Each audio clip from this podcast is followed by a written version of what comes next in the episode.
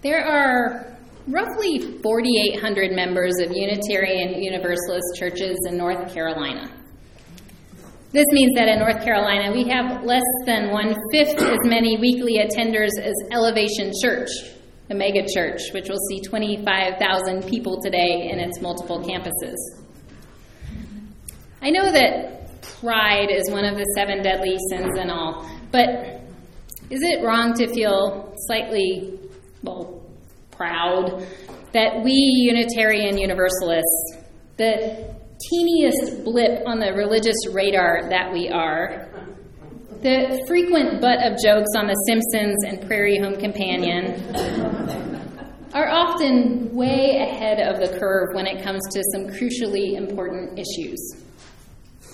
While some mainstream denominations are still reeling in conflict about marriage equality, the Unitarian Universalist Association formally and unequivocally endorsed it in 1996. In the wake of the HB2 law that sought to discriminate against transgender people, while many other religions struggled and stayed silent, we protested, rallied, advocated for an end to that law.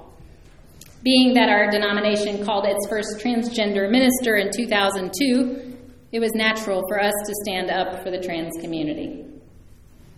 While our Catholic brothers still deny women the authority to lead, female ministers now serve more than half of UU congregations, and our denomination first just elected our first woman president. Back in 2011, Popular Christian author and megachurch founder Rob Bell wrote a book called Love Wins. The shocking thesis eternal punishment may not be something that God chooses to do to us as human beings. Bell pointed to 1 Timothy and other biblical texts. God wants all people to be saved and to come to a knowledge of truth. He was condemned by many in the Christian community. Franklin Graham called him a false teacher, saying, Rob Bell slams the door in God's face.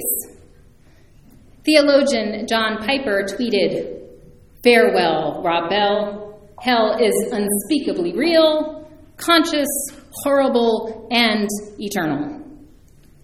Many critics insulted him with the worst word they can think of universalist. I watched a number of videos this past week of poor Rob Bell in 2011 squirming and struggling to defend himself against being a universalist.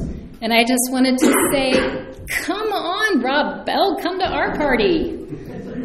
You're a couple hundred years late, but we'd love to have you. We are sitting in a Unitarian Universalist congregation. Several hundred years ago, our religious forebears were having this very debate. Those who created this religious path for us were deemed heretics.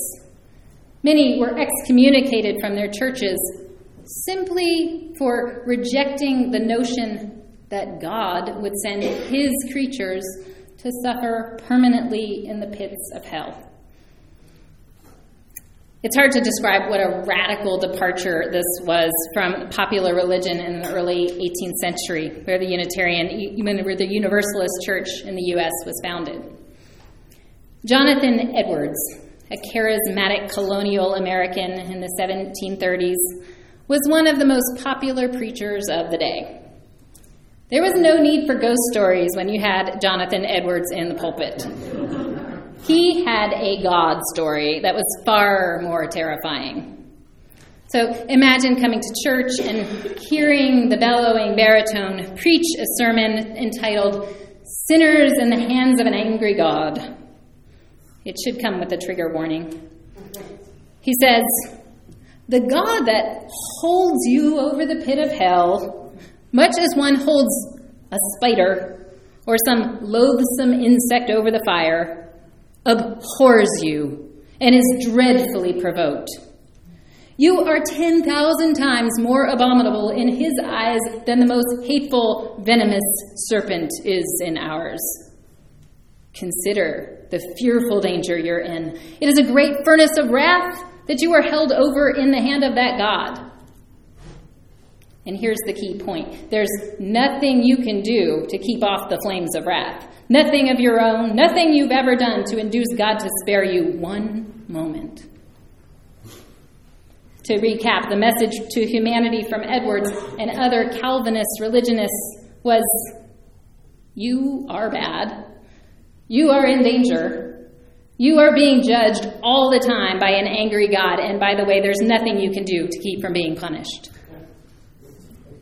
It's no wonder that some people rejected this message. John Murray was most responsible for the rise of Universalism in the United States. Born in 1741 to a wealthy family in England, John was raised by a domineering Calvinist father. Beaten and isolated by his dad because his father thought that best for his soul, Murray said in his autobiography, I believed that I had nothing to hope, but everything to fear, both from my Creator and my Father, and these soul appalling considerations by forcing a conclusion that I was but making provision for alternate torture. This threw a cloud over innocent enjoyment. As an adult, John Murray consulted Scripture and his own religious experience of God. When he heard George de Benneville preach a Universalist message in England, that all would be saved. Murray was liberated and he wanted to convince the world of the goodness of God. Murray spread the Universalist gospel of love up and down the coast of the United States. With great passion, he and other Universalist preachers promised God is not cruel. God loves you. God wants redemption and grace for all of his creatures to be restored to him. Gertrude Ann Sneller said the mission of the Universalist Church was to free the minds of the people from the cruel prisons of dread and fear, and to help them understand that God and life are far kinder than they supposed. Our faith has evolved greatly over the years. After a period of popularity, Universalism dwindled. When many mainstream ministers began to downplay hell in their services, Universalism wasn't as unique. The denomination joined with Unitarianism in 1961 to form what we now know as the UUA. And over the years, human, Universalism became just one of many sources of our living tradition that include other world religions, humanism, science, and earth based practices. And crucially important, our own experiences of transcending mystery and wonder. Yet, with the beautiful expansiveness of our sources of wisdom that we honor, I think it's important that we not lose track of the radical heart of the message that our Universalist ancestors offered. A message that I think is especially relevant in these strange days in which we live. The guiding message of the Calvinists is still being promoted in different language, in different forms, by fundamentalists of all ilks. And this argument hinges on separateness. Some are saved and some are damned. Some are loved and some are hated. Some belong and some don't belong. Some are worthy and some are beyond redemption. The Universalist message is just the opposite. Our religious inheritance teaches us we are all in this together. We are all worthy we are all loved. We are all wanted beyond measure. I think we get this rationally. I don't think any of us would be sitting here today, even as visitors, if we hadn't rid ourselves rationally of the notion of an angry God a vengeful God set out to punish us and hang us over the pits of hell like a spider. Those of us who pray to God and trust in God and can sing, Come by here, my Lord, without wincing, we have come to accept a very different conception of God than the wrathful male deity who would dangle us sadistically over that pit of hell.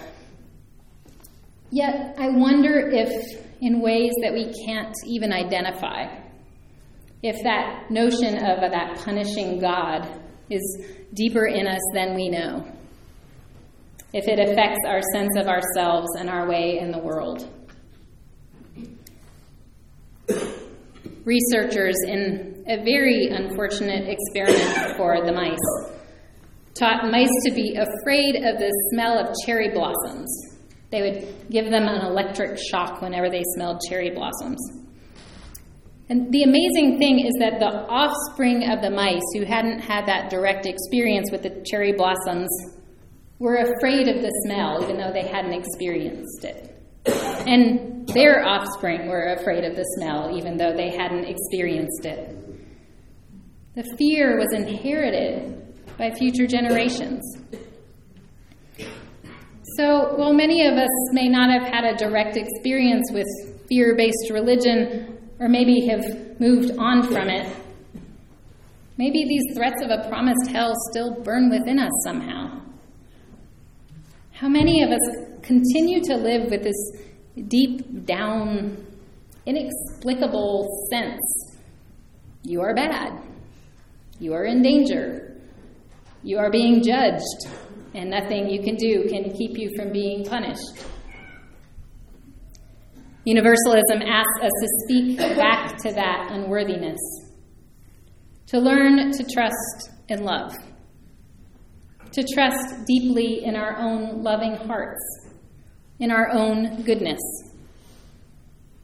This is the work of a lifetime. Universalism also asks us to trust that love extends to all that every other human being is loved and worthy too. Every other human being. So hard. So hard. That's why we talk about spiritual practice, because none of us are there yet. As Universalist historian Charles Howe used to say, no hopeless cases. Nate Walker told the story of how he found Unitarian Universalism. He was 15 years old, living in rural Nevada, with friends who were into the rodeo and their gun racks, when Nate's dad found a love letter to Nate's boyfriend. His grandma responded by taking his hand, saying, I hear there's a lesbian at the Unitarian church. So they went off to meet the lesbian. The fellowship was in a little trailer, and there were only about a dozen people. He said they, they sang some songs and they talked around a chalice. He said it was all so simple. Nate says, I look back on those simple exchanges and wonder if this small group of people knew they were planting seeds in a drought stricken land. Little did they know what they would reap and how the act of planting that fellowship saved my life, literally. The now Reverend Nate Walker, Unitarian Universalist minister, continues. In my nightstand laid a knife, a note, and a calendar. I was counting down the days with the intent to take my own life. Unbeknownst to my grandmother, there were only two days left on that calendar before that fateful Sunday. He says, A small group gathered and provided me an oasis in a desert of despair. I was hungry for belonging, and they fed me hospitality. I was thirsty for self worth and they fed me acceptance. I was a stranger, and they welcomed me. He was saved. If you have arrived here from a religious tradition where you were made to feel afraid or judged for who you were, we are glad that you are here. We are a quirky and seriously imperfect crew, but we here believe that you are inherently worthy by simply being who you are. And if you've been here a long time and still struggle with feeling adequate, we're glad you're here too for one more Sunday as we practice together the humble but oh so important work of learning to give and receive love to each other and to ourselves. Now, Unitarian Universalists are less interested as a group in notions of the afterlife than our Universalist religious ancestors. We're more interested in doing the work right here rather than flying away.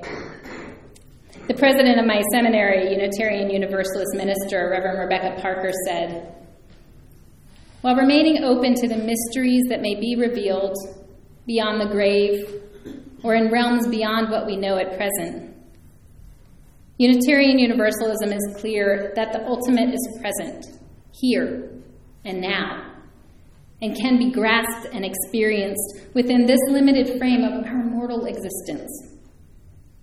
She says, we don't mean, this means we don't hold on to a hope that is only attained in the sweet by and by. We hold that this world, this life, these bodies are the dwelling place of the sacred.